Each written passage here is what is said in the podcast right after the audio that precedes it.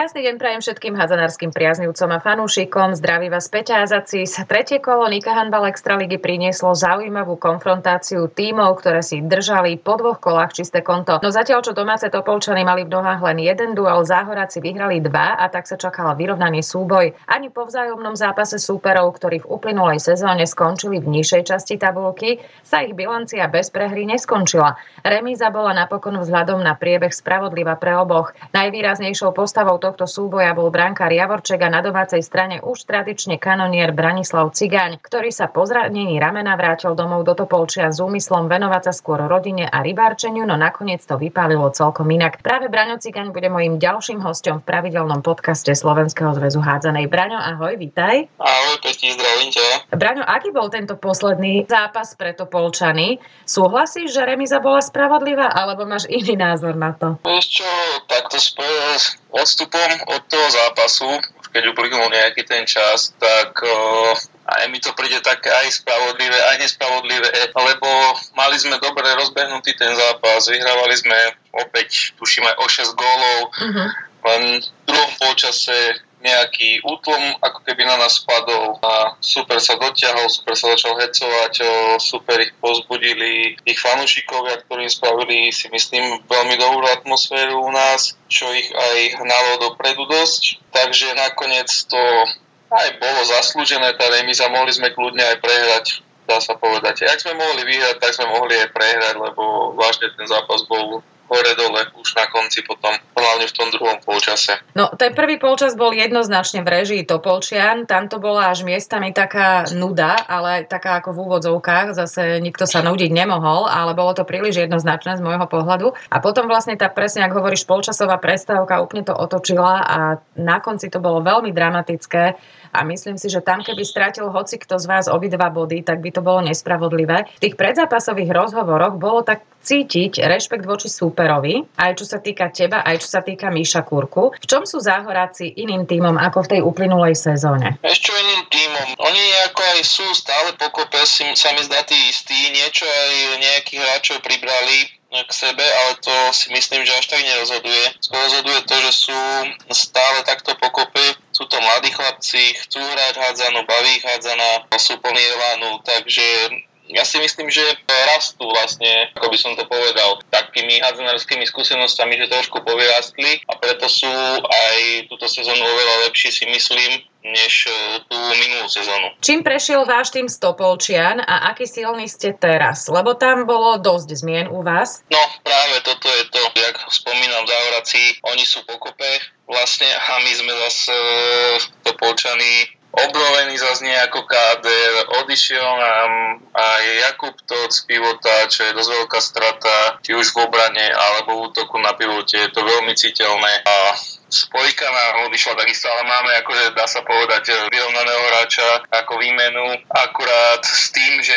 nie je tam tá súhra. Nie je tam ešte tá súhra taká, ako by mala byť, ako bola napríklad ku koncu sezóny minulého ročníka, keď som ešte vlastne hral. Uh-huh. Takže je to zase také, také, keby som povedal, že od znova. Nie je to také, že človek vie už naslepo o tom hráčovi, že vie, kde mu má dať tú prihrávku, vie, čo ten hráč dopredu spraví. Stále je to také také zvláštne, by som povedal, týmto, že sa to stále mení, že to nie je proste ako kedysi, keď som hrával ešte profesionálne, že sme vlastne vedeli o sebe úplne naslepo s niektorými hráčmi a preto to aj tak fungovalo, ako to fungovalo. Teraz je to skôr také na náhodu, by som povedal. Ešte ste vlastne v procese, by som povedala, že možno ešte nejaký mesiac to chce, aby ste si naslepo už prihrávali, nie? Určite, určite minimálne mesiac, možno aj viac, možno aj viac a tým, že ja netrénujem vlastne s chlapcami toľko, jak trénujú oni, tak uh, skôr by to malo byť o nich. Oni by sa mali čo najviac zohrať, oni by mali o sebe vedieť, ja už by som to mal len tak uh, doplňať, by som povedal. Ja som spomínala v úvode tvoj návrat domov z Prahy.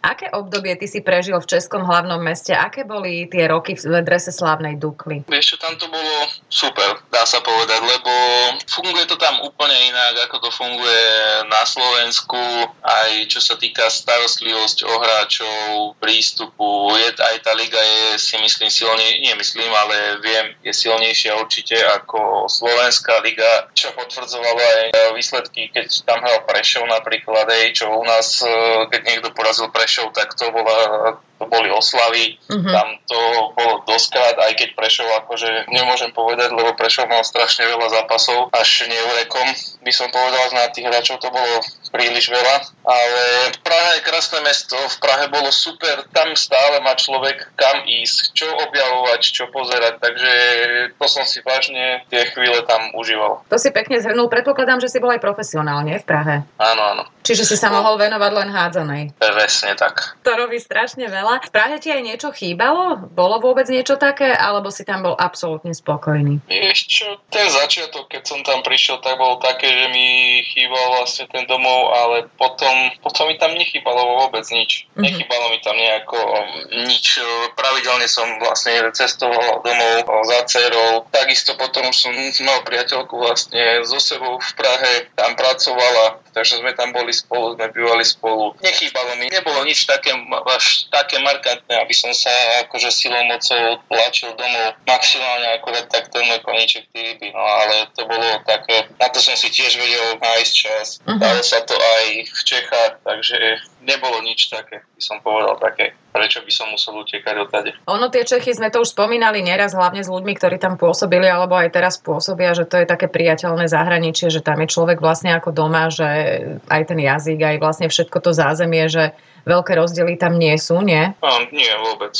Tam sú nie veľké rozdiely. Tam je to super vlastne aj v tej reči. Človek sa dohovorí, nie je s tým žiaden problém. Je naskok vlastne od, od domu, nie je nejako, neviem, tisíc, dve tisíc kilometrov alebo takéto vzdialenosti, takže nemusí letieť lietadlom, dá sa prejsť autom po holičke. Takže toto je super, čo sa týka Česka ako zahraničia, akože angažma. Tak Uh-huh. Ty si spomínaš presne, kedy a za akých okolností si si zranil to rameno? Tak to rameno to postupovalo postupne ďalej a ďalej a ďalej. To bolo ešte, keď som hrával vlastne v Topolčanoch, to proste postupne išlo len ďalej a ďalej a bolo to už horšie a horšie. A ja už som si zvykal hrať cez tú bolesť a s tým, že viem, že ma to bude najprv boleť, potom keď to rozhádžem, keď cez to vlastne rozstrelám to rameno, tak potom už to necítim tú bolesť, potom zase, že mám po zápase tú bolesť, že ma boli celá ruka. Ja už som bol tak zvyknutý, už som bol tam nastavený, ale už potom to bolo také, by som povedal, také neznesiteľné, že už to stupňovalo sa ďalej a ďalej a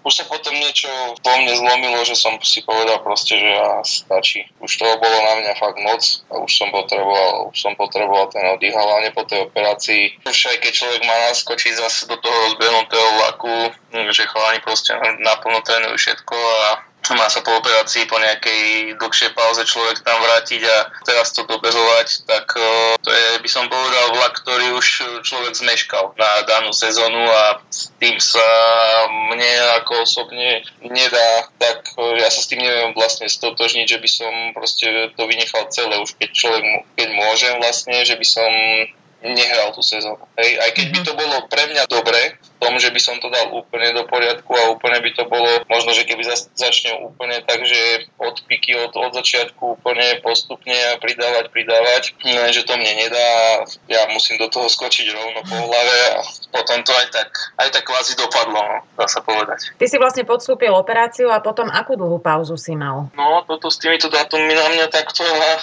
s tým časom, že koľko to trvalo, to Plus minus, koľko neviem, mesiacov? Koľko mesiacov? Fú, operácia, môže to byť 4, 4 mesiace, 5, Uh-huh. Neviem, neviem, konk- neviem úplne, asi by som aj klamal, ale môže to byť okolo tých 4 mesiacov si myslím, že to mohlo byť.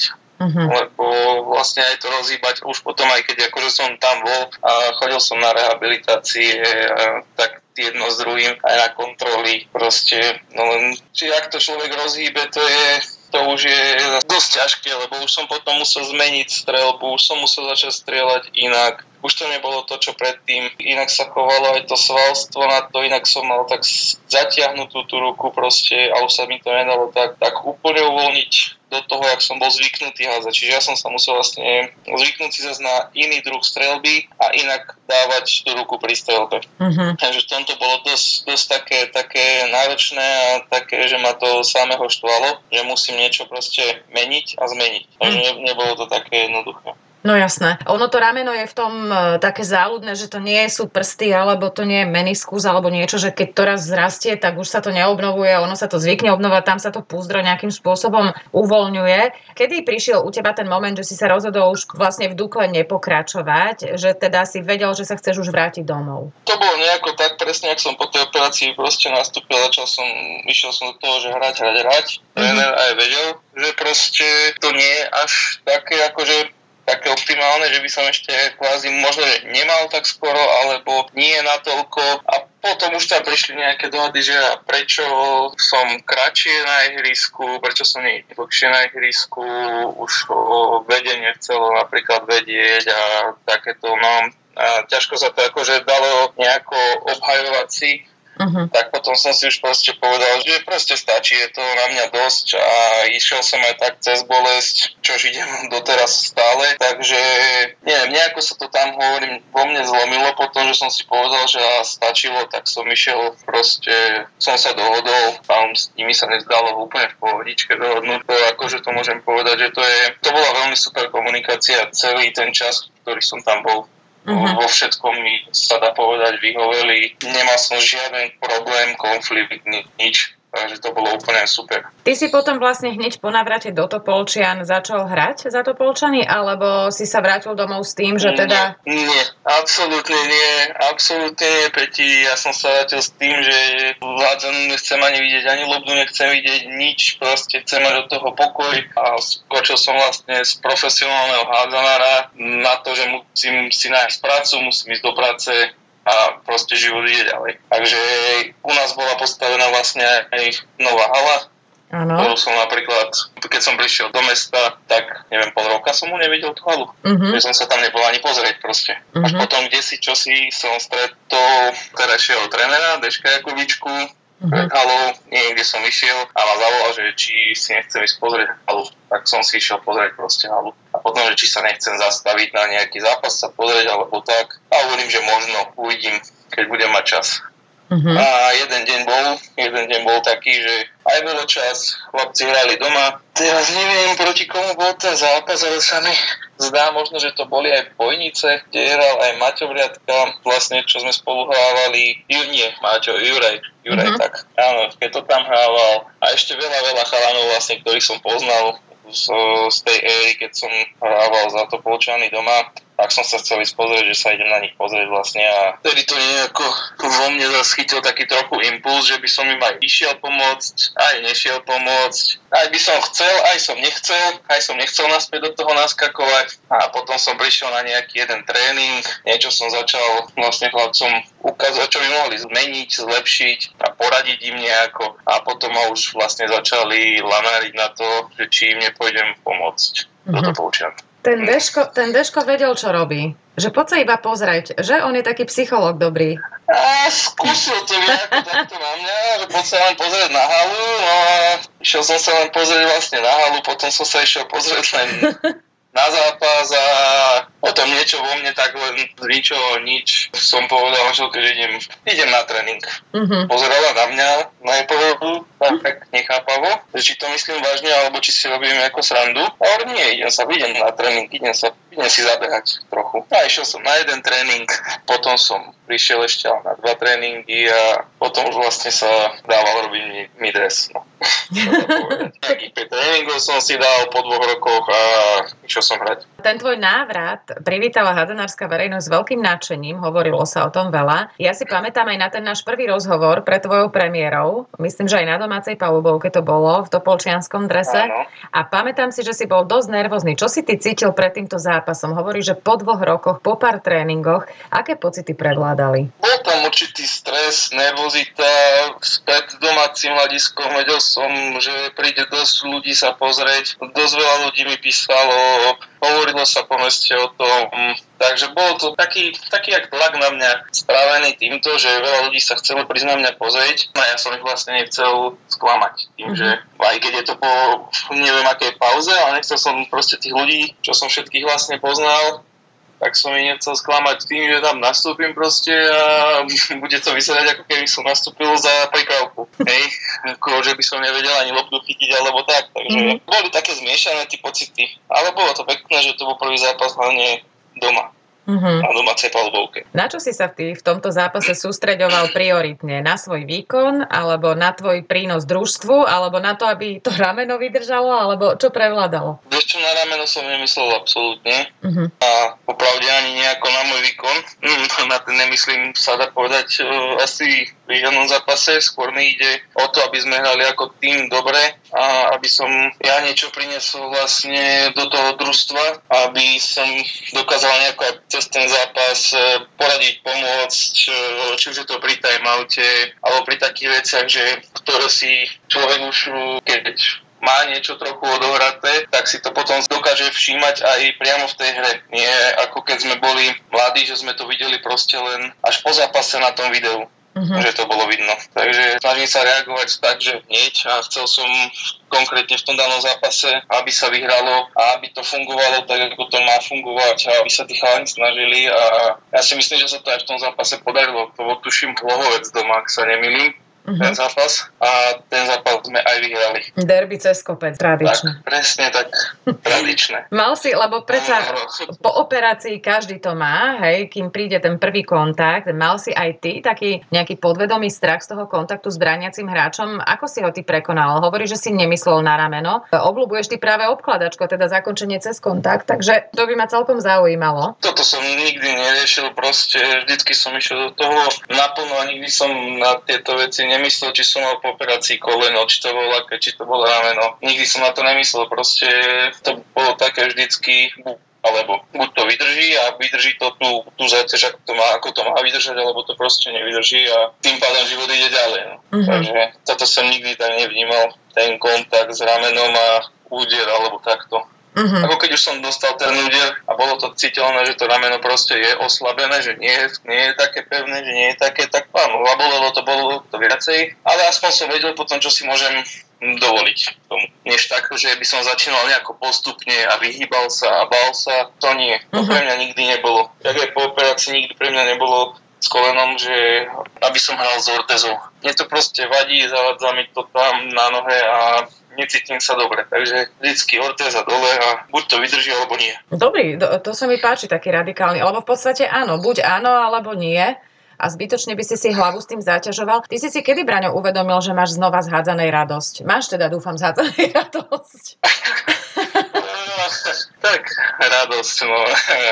radosť skôr z toho majú, skôr z toho má moje okolie, moja rodina a moje deti tie z toho majú radosť, takže to ma skôr tak drží pri tom, že áno, idem ešte idem ešte im pomôcť, idem ešte nejako ich, dá sa povedať, pomôcť im pozdvihnúť to trošku tých, týchto polčanov. Takže skôr to je tak o tých deťoch, že ma vidí syn, dcera, že ma vidia vlastne, žene sa to takisto páčilo, keď som sa rozhodol tú prvú sezónu tú vlastne tú minulú, že idem do toho, tak tiež bola natešená, takže skôr to je o nich ako o mne, že by sa mne to páčilo, alebo že ja som ten, ten taký šávý do toho. Plaváci majú určitú výhodu, je vás menej, ste vzácni. Ty si bol navyše od začiatku veľký talent, aj teraz spomínal spolukomentátor Maťo Kryžan, že ako kadetá ťa chceli Nemci po nejakom turnaji všetkými desiatimi, že sa udivene pýtali, či máme na Slovensku veľa takýchto hráčov ako ty. Nie je to handicap, keď je mladý hráč príliš príliš talentovaný a stačí mu to, dajme tomu, medzi tými rovesníkmi veľmi dlho a nie je potom zvyknutý, že treba aj makať, ako to má teda väčšina tých ostatných. U mňa to tak nebolo, lebo ja som si nikdy tak, alebo nikdy som ani tak nebol, čo sa týka doma od rodičov nejako tlačený, že áno, ty si ten najlepší a teraz budem chodiť z hlavou hore proste a aby som povedal, že mňa to tak nebolo vôbec. Mňa to bavilo, užíval som si to vždycky, každé tie zápasy, či to boli tie nižšie ligy. Ja keď som začínal úplne zo začiatku s hádzanou, tak uh, neboli u nás vlastne tie nižšie ligy. Uh-huh. Až ja som začal o 2 až 3 roky so staršími. Takže ja keď som chodil na tréningy, na zápasy, tak to nebol ani gól, ani nič, to bolo vždycky len, že som bol celý dobitý, dobuchaný, boky zodraté a tak som začínal. A potom to vlastne začalo prinašať ovocie postupne, ako už museli byť vytvárané tie nižšie kategórie a ja som vlastne nemohol ísť ďalej s tými vyššími, s ktorými už som potom bol zvyknutý hrávať. Čiže ja som spadával nižšie a nižšie a nižšie do kategórií a týmto pre mňa bolo ľahšie a jednoduchšie. Mm-hmm. Čo sa týkalo hrať, všetko vnímať, bol som o nejakých pár levelov nad nimi, nad tými ostatnými chlapcami, áno, nad tými rovesníkmi. Takže preto to bolo pre mňa potom také dá sa povedať, že jednoduchšie v tých zápasoch, aj v tej hre, aj v tých tréningoch. No a mňa vždycky bavilo sa posúvať aj samého ďalej. Ja som nikdy vlastne nebol taký, že, že by som nešiel trénovať, alebo že by som mal nejakú výhovorku. Ja som skôr po škole mal rovno so sebou veci nahádzanú, keďže som chodil do školy na druhú stranu mesta a v polke cesty bola športová hala, tak domov som po škole nechodil, aj keď som mal tréning, e, povedzme príklad, než mi skončila škola, tak som mal tréning za 2,5-3 hodiny. Uh-huh. Tak som išiel do športovej haly, prezliekol som sa, dal som si kúžel do krydla, dal som si tričko na vinkel a celý čas som si hľadal do vinkla. Že potom som, dá sa povedať, ten vinkel svoj vždycky vedel trafiť aj keby bolo zhasnuté. No to je perfektné. Mňa to tak bavilo, mňa to tak bavilo. Ja som koľko razy zostával na jeden tréning, zostal som na druhý tréning a pýtal som sa, či môžem zostať ešte aj na tretí tréning. No to je, to je základ to vlastne. Bolo, tak to bolo u mňa. A mal si to potom o to jednoduchšie, že začal si vlastne to ťažšie s tými staršími a potom vlastne si postupne sa dostal, prepracoval až svojim rovesníkom. To je, to je úplne ideál. Ty si asi nezažil už na lavičke Topolčian streba Draga Punoševaca, nahradil ho tam Deško Jakubička. Spomínali sme ho tu v súvislosti s tým, že práve on ťa zavolal, že však poď si pozrieť halu. Aký typ trénera je Deško Jakubička? On je taká stálica v týchto polčanoch. Deško dá sa povedať je stálica. Je tam, dá sa povedať, pre mňa od, od nepamäti uh-huh. v športovej hale. Je tam, Deško je stále. Ja som tak na, na Deška zvyknutý, vždycky usmiatý, vždycky sme sa pozdravili, vždycky sme pokecali chvíľku spolu. S Deškom vychádzam super, takže Nemal som s tým nikdy žiaden problém ani konflikt. Deško je úplne v pohodičke, sa dá povedať. Aspoň pre mňa, ako každý, nie každému každý sedí, ale čo sa týka mňa, ja s Deškom nemám absolútne žiaden problém. Spolu super vychádzame, vieme sa podebatovať, vieme si povedať, vieme, keď aj teraz nejako je pred zápasom alebo niečo rozobrať, povedať si, čo by sa mohlo, čo by sa jak. Vlastne on má tie skúsenosti, že je v tom XY rokov viac než ja ja mám za skúsenosti aj z, z tých Čiech, aj takto z domácich veľa, veľa zápasov. Čiže robí sa tu tiež s mladými chlapcami, čo sú vlastne všetko, to sú nie nejako, nejaké vysoké ročníky vlastne, takže treba s nimi pracovať, treba ich učiť, takže snaží sa každý priložiť vlastne ruku k dielu. Deško sa koľko veľakrát opýta, aj mňa napríklad na radu, čo by sme mohli skúsiť. On má taký nápad, čo by som ja vedel napríklad pomôcť.